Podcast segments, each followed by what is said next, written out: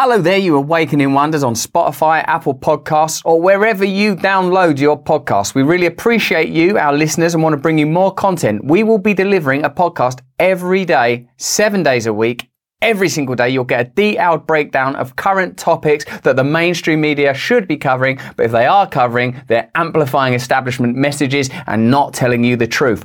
Once a week, we bring you in depth conversations with guests like Jordan Peterson, RFK Jr., Sam Harris, Vandana Shiva, Gabor Mate, and many more. Now, enjoy this episode of Stay Free with Russell Brand. Remember, there's an episode every single day to educate and elevate our consciousness together. Stay free and enjoy the episode.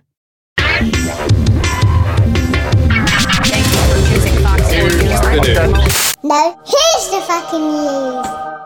Hello there, you awakening wonders. Thanks for joining us on our voyage to truth and freedom. Remember, you can support our channel and get access to exclusive content like our conversation with Tucker by going over to locals and becoming an awakened wonder. We do conversations with proper journalists every single week, as well as having open forums where we can develop ideas together. Today, we're talking about King Charles's cancer diagnosis and the predictable way in which it's playing out as a soap opera across the world with talk of Harry visiting and the nature of his disease and whether or not this will be beneficial to other men with prostate cancer and will it be used to raise awareness. Obviously, there are sort of subtler narratives when an elderly king ascends to the throne in an institution that's evidently dying. And I often think that King Charles, in a way, is like Joe Biden, a visual symbol of what he truly represents an institution that perhaps has served its purpose and filled its time and indeed was much of the grief around the passing of Elizabeth II. Our knowledge that this connection to Churchill and the Second World War and Britain's colonial past, a time that has expired and is in radical need of review. Significant too that King Charles has that most mundane yet tragic of conditions, cancer, which was a condition that of course radically rose during the pandemic period, largely because people couldn't attend cancer hospitals. All of you have been affected by cancer. Everybody's been affected by cancer. My mother's had cancer six times. Cancer is something that we're all affected by one way or another. So does this revelation of King Charles's cancer give us a bunch of questions beyond the ones posed by the legacy media that are essentially an opportunity for us to re-engage with existing narratives around how power is structured and what's important and the normalization of hierarchies that are antiquated? Or is there a conversation to be had around why cancer radically went up in the last three years, whether normal people who aren't in the royal family had access to the kind of early interventionism that may yet save the life of King Charles III, and whether or not the pandemic period was handled well, whether the COVID inquiry goes far enough, in so much as does it even ask questions about the impact on people with heart disease and whether or not heart disease rose, cancer, whether cancer rose, and whether or not we prioritised badly during that period and what the reasons were for it. So, if indeed a king is a symbol of power and a symbol of a nation, what is being symbolically conveyed to us here? We've received breaking news from Buckingham Palace, which has announced that the King has been diagnosed with cancer. Let me bring you that statement from Buckingham Palace in full.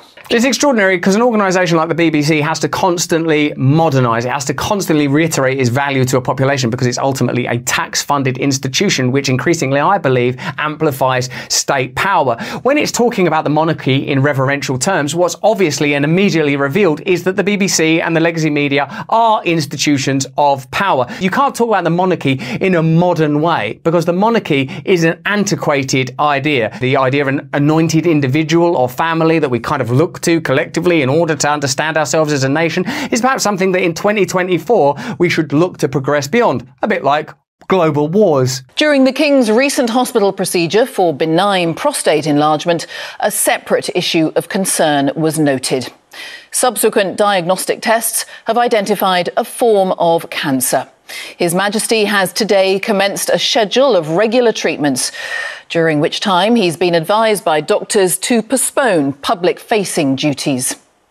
Throughout this period, His Majesty will continue to undertake state business and official paperwork as usual. Okay, so you are obviously like anyone who is suffering from cancer or disease of any kind is worthy of sympathy and love from all of us that believe in spirituality and unity and peace. But here are some interesting headlines from our country from the last few years that speak about escalating cancer, the impact of the pandemic period on cancers that are preventable and treatable indeed, as was covered in the King's statement, was the fact that he is, because of intervention, likely to receive treatment that I pray is successful. A cancer catastrophe is engulfing Britain as the NHS collapses around us. That is our state funded medical care system, which is being increasingly privatised and exploited and was significantly overtaxed and perhaps badly directed during the pandemic period. The NHS risks being overwhelmed by cancer as cases set to jump by a third, warns leading charity. This is astonishing when there have been 100,000 excess deaths from heart disease in a comparable period. So both cancer and heart disease seem to be wildly escalating. I'm not suggesting that there's some ulterior or nefarious reason for that. Simply that the inability of ordinary people to attend regular appointments, as people that were saying throughout the pandemic period, has led to a rise in cancer. Treatable cancer is getting worse than they need needed to, and deaths from cancer. And given that the monarchy is a symbol of power and what's important and what's significant and how we should all identify of ourselves and our community and our tribe, the fact that the king's got cancer and is being treated from cancer is an opportunity to look at how we prioritized during the pandemic period. Who benefited during that time? Who suffered during that time? You might find some pretty familiar answers to those questions. Cancer crisis replacing COVID emergency as 300,000 miss urgent checks. Deadly cancer time bomb as thousands more than expected killed by the illness since the pandemic.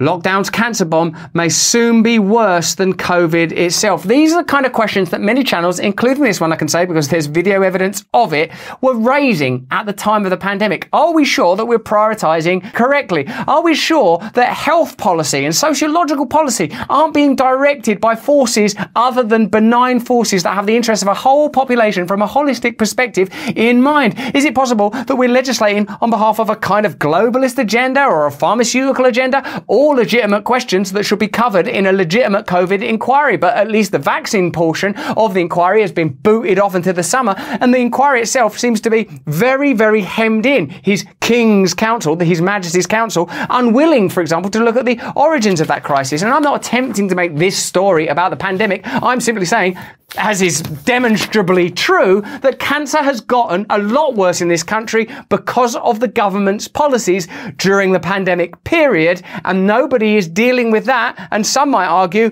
that thousands, hundreds of thousands of lives are more important than one life. Is that an argument you want to make? Britain suffers cancer crisis after pandemic prioritised COVID.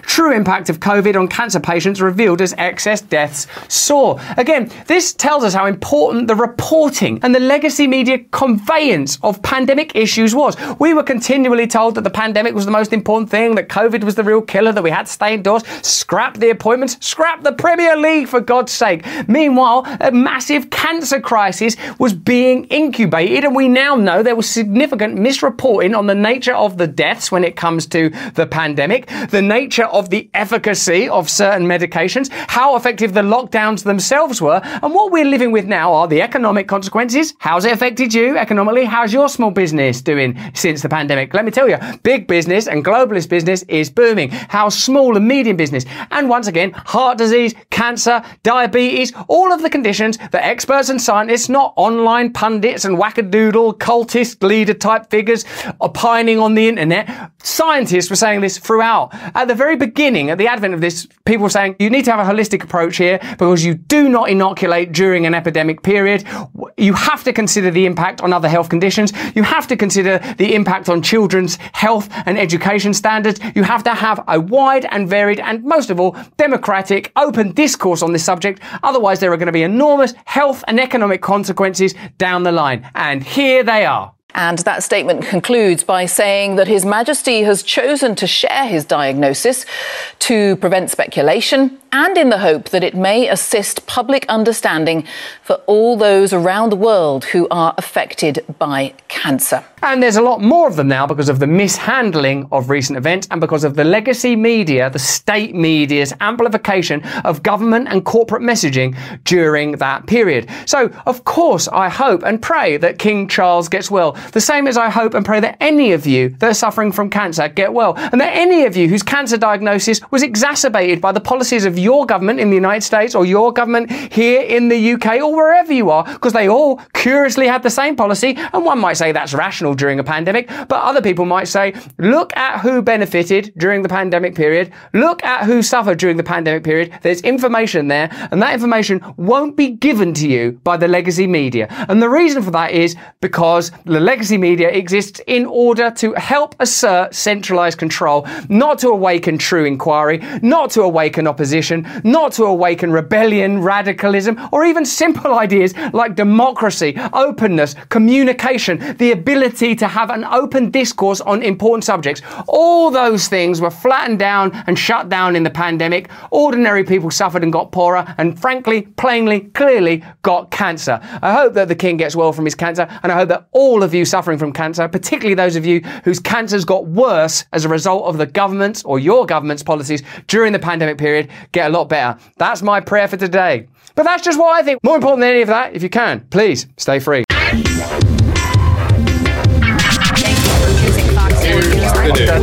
No, here's the fucking news.